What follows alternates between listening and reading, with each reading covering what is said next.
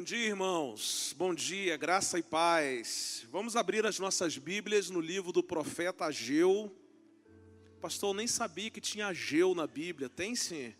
Abre sua Bíblia aí no livro do profeta Ageu, é o antepenúltimo livro do Velho Testamento. Então fica fácil de você achar. Ageu, Zacarias, Malaquias. Antepenúltimo livro do Antigo Testamento. Ageu, capítulo 2. Nós vamos ler a partir do versículo 10. E o meu tema com vocês aqui nessa manhã é o segredo do contentamento. O segredo da alegria. Vamos ler o texto bíblico, vocês podem acompanhar aí na Bíblia de vocês, na versão de vocês, pode acompanhar também aqui na nossa projeção. Diz assim o texto: No dia 24 do nono mês, no segundo ano do reinado de Dario, a palavra do Senhor veio ao profeta Ageu. Assim diz o Senhor dos exércitos: Pergunte aos sacerdotes sobre a seguinte questão da lei: Se alguém levar carne consagrada na borda de suas vestes e com ela tocar num pão, ou em algo cozido, ou em vinho, ou em azeite, ou em qualquer comida, isso ficará consagrado? Os sacerdotes responderam: Não.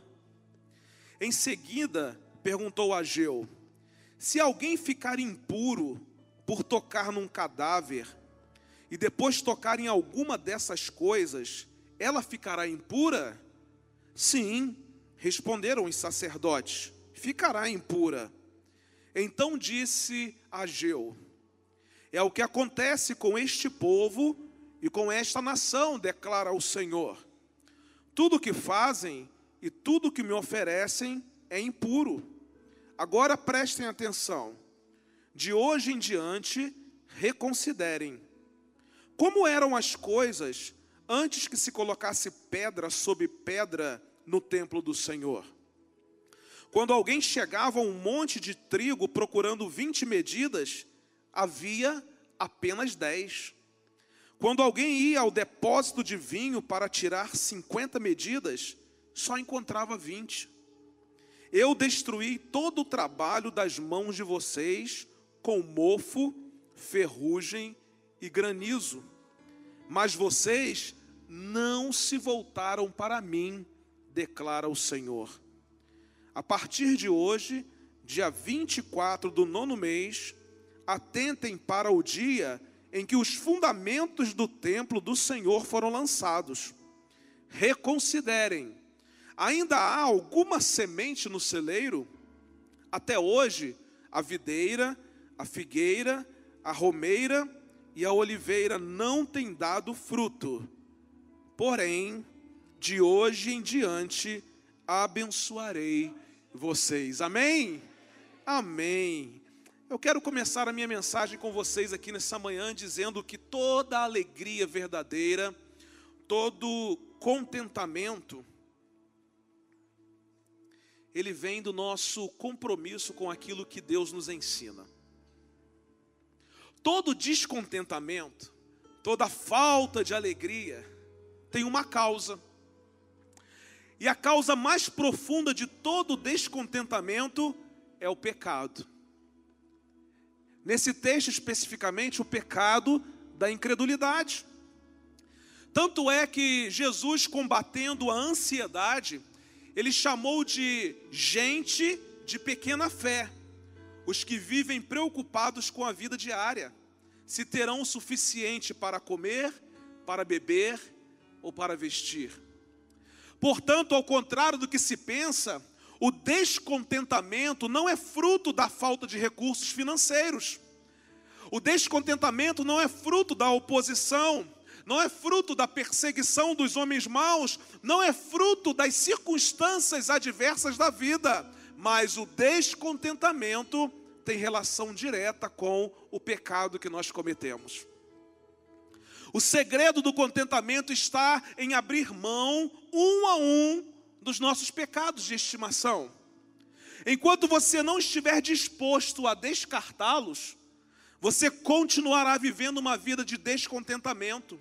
uma vida de insatisfação, embora você esteja pensando que está vivendo uma vida de contentamento. O problema que estava acontecendo aqui através da mensagem do profeta Ageu era um problema de pecado. Então ele nos apresenta aqui três motivos pelos quais eu e você precisamos desesperadamente descartar os nossos pecados, se quisermos viver uma vida de satisfação, se quisermos viver uma vida abundante, se quisermos viver uma vida de plenitude, se quisermos viver uma vida de contentamento. Quais são as três lições que nós aprendemos com o profeta Ageu? A primeira lição, para viver uma vida de contentamento, entenda que o pecado é altamente contagioso. Você está pecando? O seu pecado ele é altamente contagioso. Quando lemos o texto aqui, nós vimos que o profeta fez duas perguntas aos sacerdotes. Para nós, essas perguntas são muito esquisitas. Porque são perguntas completamente fora do ritmo da nossa própria existência, da nossa vida, do nosso dia a dia. Mas a mensagem era, era muito clara para os ouvintes do profeta. Era uma mensagem muito clara para aqueles sacerdotes. A primeira pergunta que ele fez: se alguém levar carne consagrada na borda das suas vestes, e com ela tocar num pão, ou em algo cozido, ou em vinho, ou em azeite, ou em qualquer comida, isso ficará consagrado? Os sacerdotes responderam: não. Preste atenção: um animal sem defeito que fosse levado para o sacrifício era um animal considerado santo. Ou seja, um animal separado exclusivamente para Deus. A carne que sobrava daquele animal poderia ser usada pelo sacerdote. O sacerdote então pegava aquela carne, enrolava na orla do seu manto e assim ele ficava consagrado, ele ficava santificado por causa do sangue do animal sacrificado. Agora, se o manto tocasse em outro mantimento, ele não era consagrado, ele não era santificado. E a segunda pergunta que o profeta fez aos sacerdotes, preste atenção. Em seguida perguntou a Ageu: se alguém ficar impuro por tocar num cadáver e depois tocar em alguma dessas coisas, ela ficará impura? Sim, Responderam os sacerdotes: ficará impura. A lei prescrevia que o contato com um cadáver resultava em grave impureza, que somente poderia ser removida mediante purificação com água depois do terceiro e do sétimo dias. Durante esse tempo, tudo quanto o imundo tocasse também se tornava impuro. Afinal, o que é que Deus queria comunicar ao povo e que gostaria de nos comunicar também aqui nessa manhã, através dessas duas perguntas do profeta. Com a primeira pergunta, Deus esperava que o povo concluísse que a santidade não é algo transferível. A consagração não é algo automático. A consagração não é feita por indução. De maneira mais clara, Deus estava dizendo que colocar algo puro em contato com algo impuro não altera o estado daquilo que é impuro. Vou repetir. O que, que Deus estava querendo dizer? Que algo puro em contato com algo impuro não era capaz de alterar aquilo que estava impuro. Com a segunda pergunta, esperava-se que o povo reconhecesse que assim, aí sim, a impureza ela é transmissível. Corrompe-se por indução. De maneira mais clara, Deus estava dizendo que colocar algo impuro em contato com algo puro altera o estado daquilo que é puro. Ageu está demonstrando que o pecado e a maldade são muito mais facilmente transferíveis do que a pureza e a bondade. Uma pessoa saudável não pode transmitir saúde para ninguém, mas o enfermo pode transmitir a própria doença para quem está por perto. O que o profeta está dizendo em nome de Deus ao povo é que o pecado contagia muito mais facilmente as pessoas do que a pureza. O pecado é altamente contagioso. A impureza espiritual da liderança sacerdotal estava contaminando toda a nação. Seus valores distorcidos estavam de forma epidêmica sendo transmitidos em todos os cantos daquela nação, em todos os cantos daquele povo. Isso tudo partia da liderança sacerdotal e se alastrava por toda a nação. O pecado é altamente contagioso. Irmãos, é muito mais fácil sermos contaminados pelo pecado do que servirmos para combatê-lo. Então, cuidado com amizades, cuidado com namoros, cuidado com o ambiente, cuidado com a internet, com smartphones, cuidado com passatempos, cuidado com negócios, cuidado com os lugares que você frequenta. Sabe por quê? Porque ninguém é forte o suficiente que não possa ser contaminado pelo pecado. Ninguém. E é por isso que Paulo, combatendo todo o ensino de que não há ressurreição, ele disse o seguinte: se não há ressurreição, comamos e bebamos, porque amanhã morreremos. Não se deixem enganar pelos que dizem essas coisas. Preste atenção, pois as más companhias corrompem o bom caráter.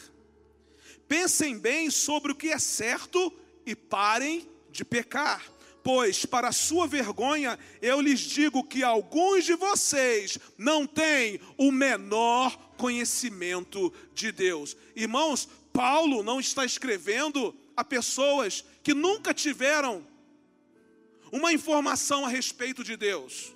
Paulo está escrevendo a uma igreja. Paulo está escrevendo a irmãos e irmãs. Paulo está escrevendo a um público que aparentemente era um público de gente crente. Cuidado. Porque o pecado ele é altamente contagioso. O que é que chega mais rápido nos ouvidos das pessoas? Boas notícias ou notícias ruins? Irmãos, notícias ruins. Por quê? Porque é mais contagioso. É mais contagioso.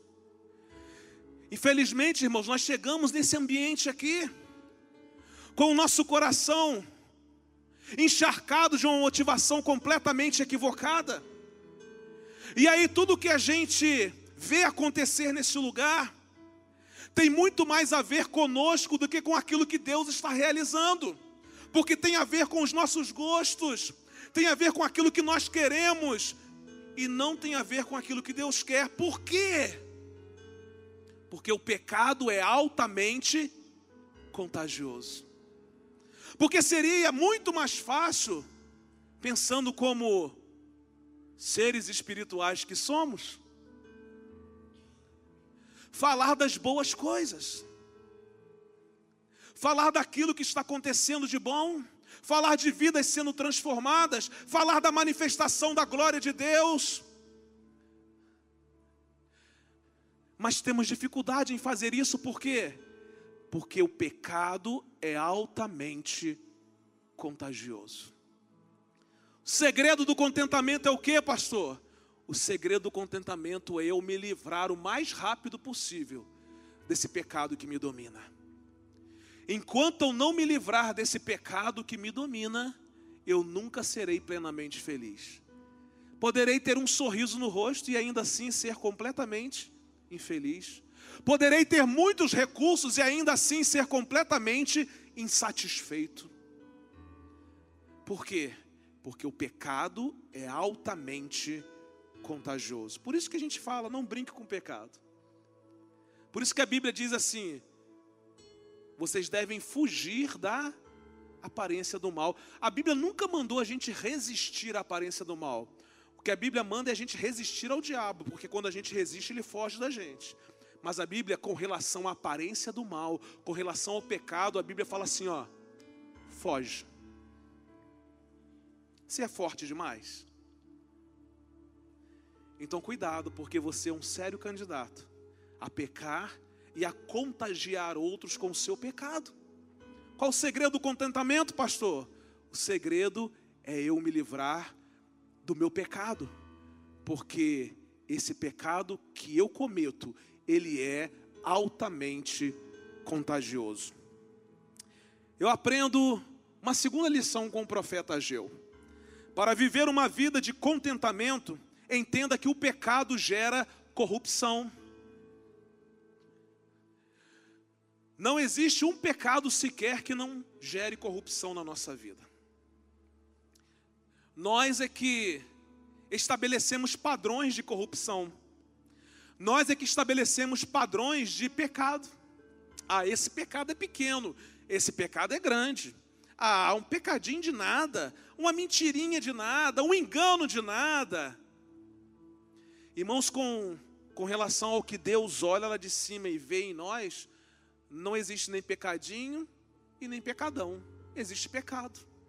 É claro que as consequências de cada pecado são diferenciadas, mas aos olhos de Deus, não existe pecadinho e pecadão, existe pecado. A Bíblia nunca estabeleceu níveis de pecado, nunca, mas a Bíblia fala sobre pecado e diz que o pecado gera corrupção. Olha o que o profeta disse ao povo: então disse Ageu: É o que acontece com este povo e com esta nação, declara o Senhor. Tudo o que fazem e tudo o que me oferecem é impuro. O povo pertencia a quem? A Deus. Nós achamos que pertencemos a quem? A Deus. Deus manda uma mensagem através do profeta: tudo que vocês fazem, tudo que vocês me entregam é impuro eu não recebo isso. Uma vez contagiado, os sintomas do pecado começam a aparecer.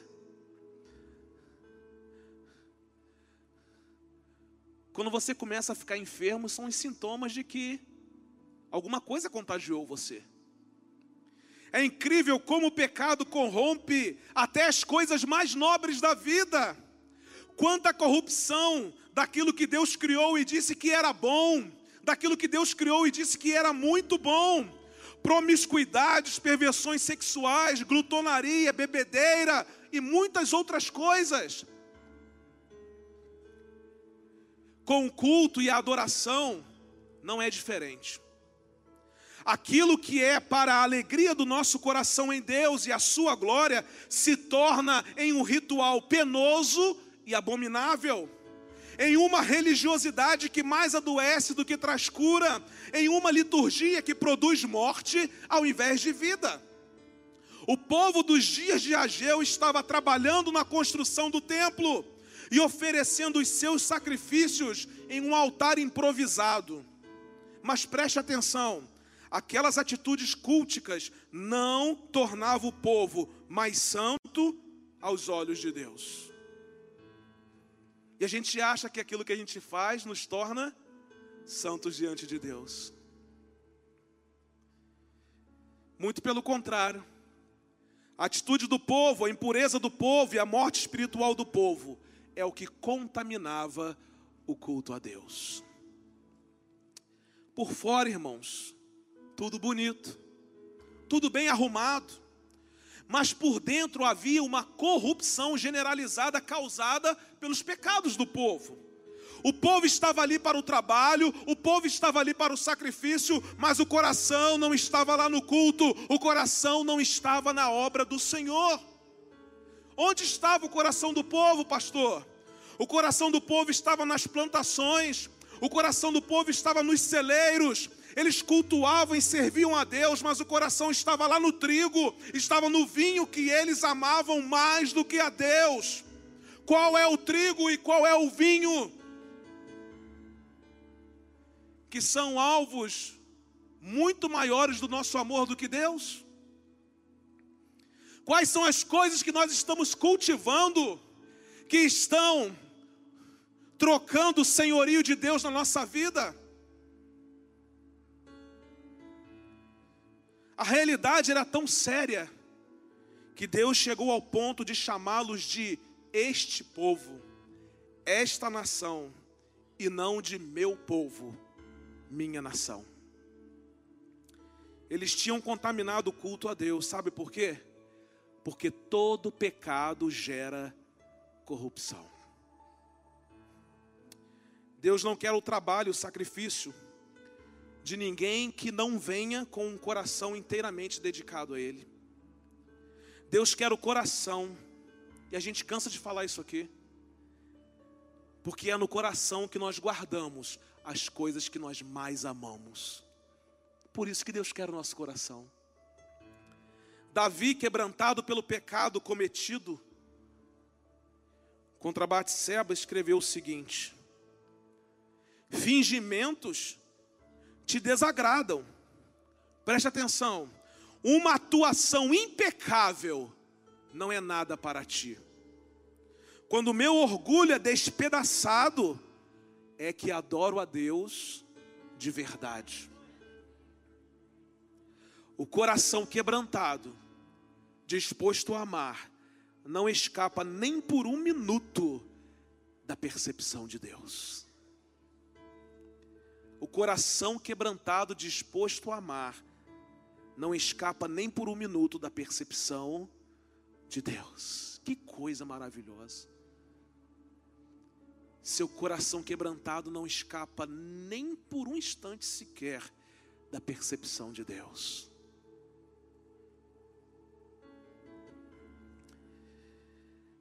O povo de Ageu estava descontente com Deus. Deus não era sua alegria. Eles participavam dos cultos, eles se envolviam com o trabalho, mas o coração estava longe do Senhor. Eles queriam as coisas de Deus e não os Deus das coisas. Faltava fé ao povo, faltava ao povo contentamento e satisfação em Deus. Irmãos, quanta gente contagiada pelo pecado, vivendo de uma maneira completamente corrompida, gente religiosa, gente que tem vocabulário evangélico, são frequentadores de igrejas, participantes de atividades, de eventos, consumidores de cultos, telespectadores da fé. Mas e aí? No seu interior continuam sendo homens e mulheres corrompidos pelo pecado. São pessoas que pensam ser de Deus, mas não passam de este povo. Pensam estar próximos de Deus, mas não passam de impuros. Estão separados da glória de Deus. Acreditam ser igreja de Deus, igreja de Jesus, quando na verdade não são. Não amam a Deus pelo que Deus é, mas querem a Deus pelo que Ele pode lhes dar. Deus não é a maior alegria das suas vidas. Deus não é o maior prazer. Uma vez contagiados pelo pecado, todos nós somos corrompidos por ele. Não há ninguém que tenha sido afetado por um pecado que não tenha sido corrompido por ele. O pecado é altamente contagioso pecado gera corrupção. E a terceira lição que nós aprendemos com o profeta Ageu, para viver uma vida de quebrantamento, também, né? Uma vida de contentamento. Entenda que o pecado causa sérios prejuízos. Não tem nenhum pecado que cause benefício na nossa vida.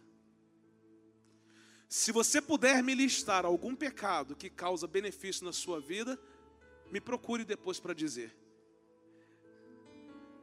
Porque não existe um pecado sequer que não cause prejuízo. Pode ser até um benefício no começo, mas o fim é trágico.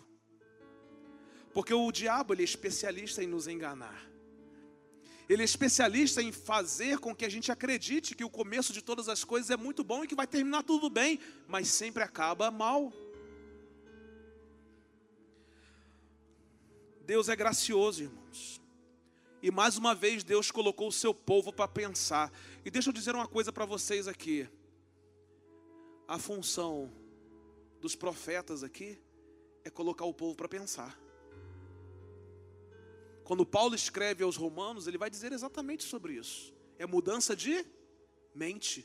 Se é mudança de mente, o povo precisa pensar.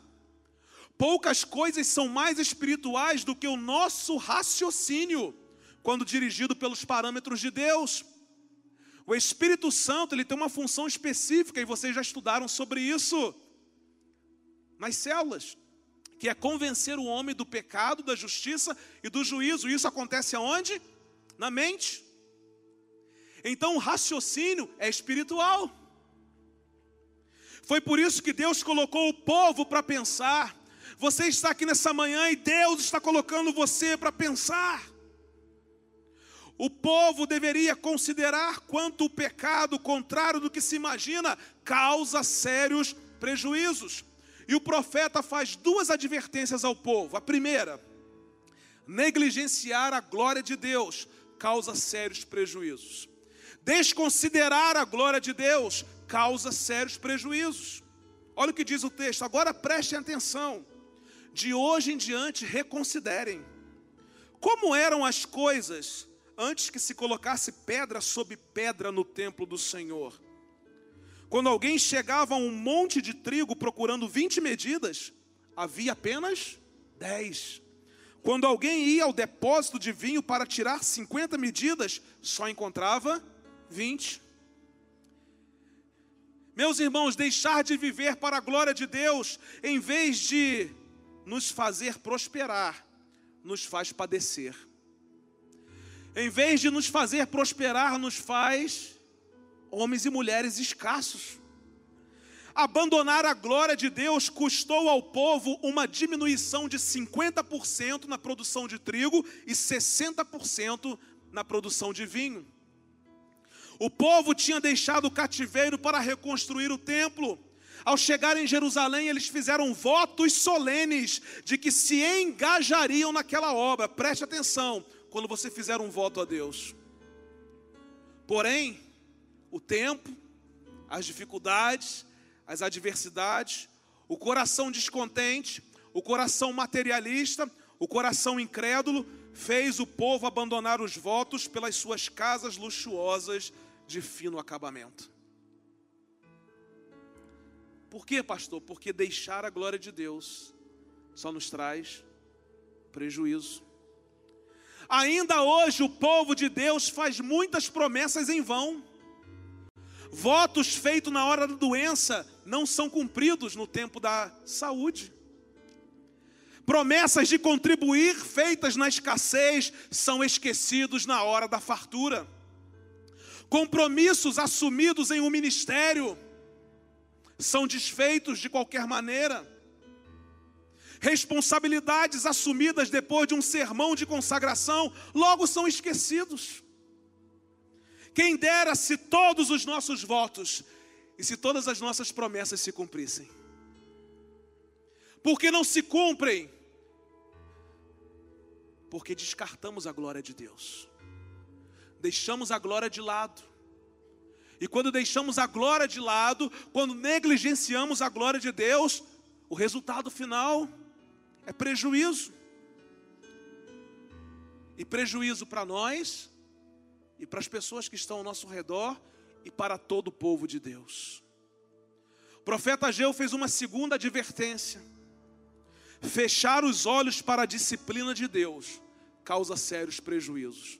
Não é só negligenciar a glória de Deus, mas é não estar atento, é fechar os olhos para a disciplina de Deus. Deus é amor e a disciplina faz parte do amor de Deus. Deus é amor, mas a justiça faz parte do amor de Deus. O profeta disse o seguinte: quando alguém chegava a um monte de trigo, procurando 20 medidas, havia apenas 10. Quando alguém ia ao depósito de vinho para tirar 50 medidas, só encontrava 20. Preste atenção no que Deus diz. Eu destruí, eu destruí todo o trabalho das mãos de vocês, com mofo, com ferrugem e granizo. Mas mesmo assim, vocês não se voltaram para mim, declara o Senhor. Deus não nos disciplina porque gosta de nos ver sofrer. Ele não pesa a mão, mas ele nos corrige em amor. Mais doloroso do que a disciplina de Deus é ver um povo que não se curva diante do Pai que os ama. É ver um povo que não se curva diante de um Pai que os chama ao arrependimento através da dor e do sofrimento. Pastor, Deus causa dor e sofrimento? Causa. Ele é soberano. Ele faz do jeito que ele quer e da forma que ele quer, e ele nunca vai deixar de ser Deus e nem nos amar por causa disso. E a minha pergunta é: não estaria Deus disciplinando você em amor através do seu sofrimento? Observe e veja como você está. Será que não é só ferrugem destruindo as suas ferramentas, mofo estragando os seus alimentos, granizo castigando as suas lavouras? A mensagem de Deus para nós nessa manhã é: não endureça o seu coração, mas volte-se para mim. É a mensagem de Deus nessa manhã. Esse é o segredo do contentamento. Volte-se para mim. Eu quero concluir a minha mensagem nessa manhã dizendo o seguinte: após fazer o povo refletir sobre o passado recente, para que dessa forma então eles revissem o seu caminho e retornassem imediatamente com alegria para Deus no presente. O Senhor, através do profeta Ageu, fez o povo olhar com esperança para o futuro. Ele continua dizendo o seguinte: a partir de hoje, dia 24 do nono mês, a partir de hoje, 4 de setembro de 2022, guarde essa data. 4 de setembro de 2022. Atentem para o dia em que os fundamentos do templo do Senhor foram lançados. Reconsiderem Ainda há alguma semente no celeiro? Até hoje a videira, a figueira, a romeira e a oliveira não têm dado fruto, mas preste atenção. Mas de hoje em diante, abençoarei vocês.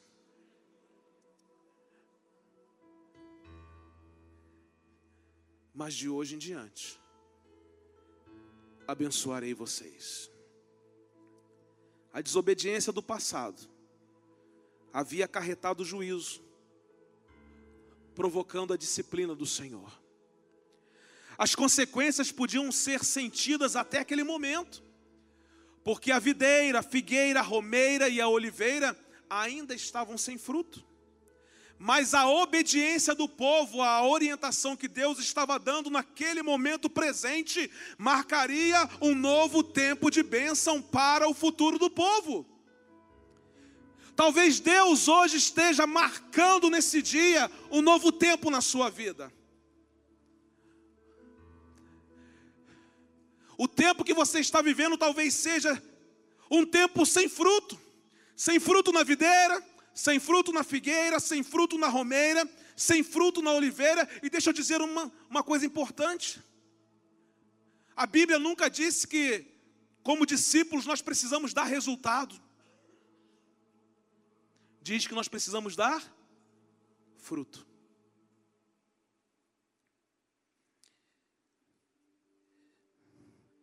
Se o pecado traz prejuízo, a obediência faz prosperar. Mas cuidado, porque não é barganha com Deus, não é teologia da prosperidade, mas é que onde chega o Evangelho, que transforma o indivíduo de dentro para fora, a vida vai tomando um novo rumo. Eu queria convidar você a ficar em pé nesse momento. E queria perguntar a você: qual é o segredo do contentamento? O segredo do contentamento é descartar de uma vez por todas os nossos pecados de estimação. O pecado é altamente contagioso, então afaste-se de toda forma de mal. O pecado corrompe tudo que Deus fez de bom, inclusive a fé. O pecado causa sérios prejuízos, porque seu objetivo é apenas arruinar a vida do homem. Hoje é dia de arrependimento. E o memorial da ceia nos faz olhar para dentro. O memorial da ceia nos faz refletir sobre que tipo de vida nós estamos vivendo. É trazer à memória o sacrifício de Cristo na cruz do Calvário mas é também nos fazer olhar para dentro e ver se a nossa vida está correspondendo às expectativas de Deus.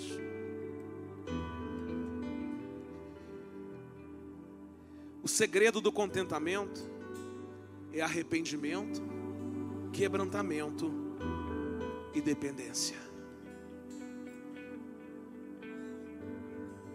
Essa é a mensagem de alegria.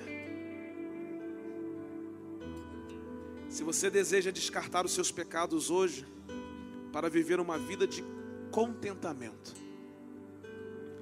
você pode fazer essa declaração em forma de canção, dizendo assim: Preciso de ti, preciso do teu perdão, preciso de ti, Senhor, quebranta o meu coração, como a corça anseia por águas, assim tenho sede, como terra seca, assim é minha alma.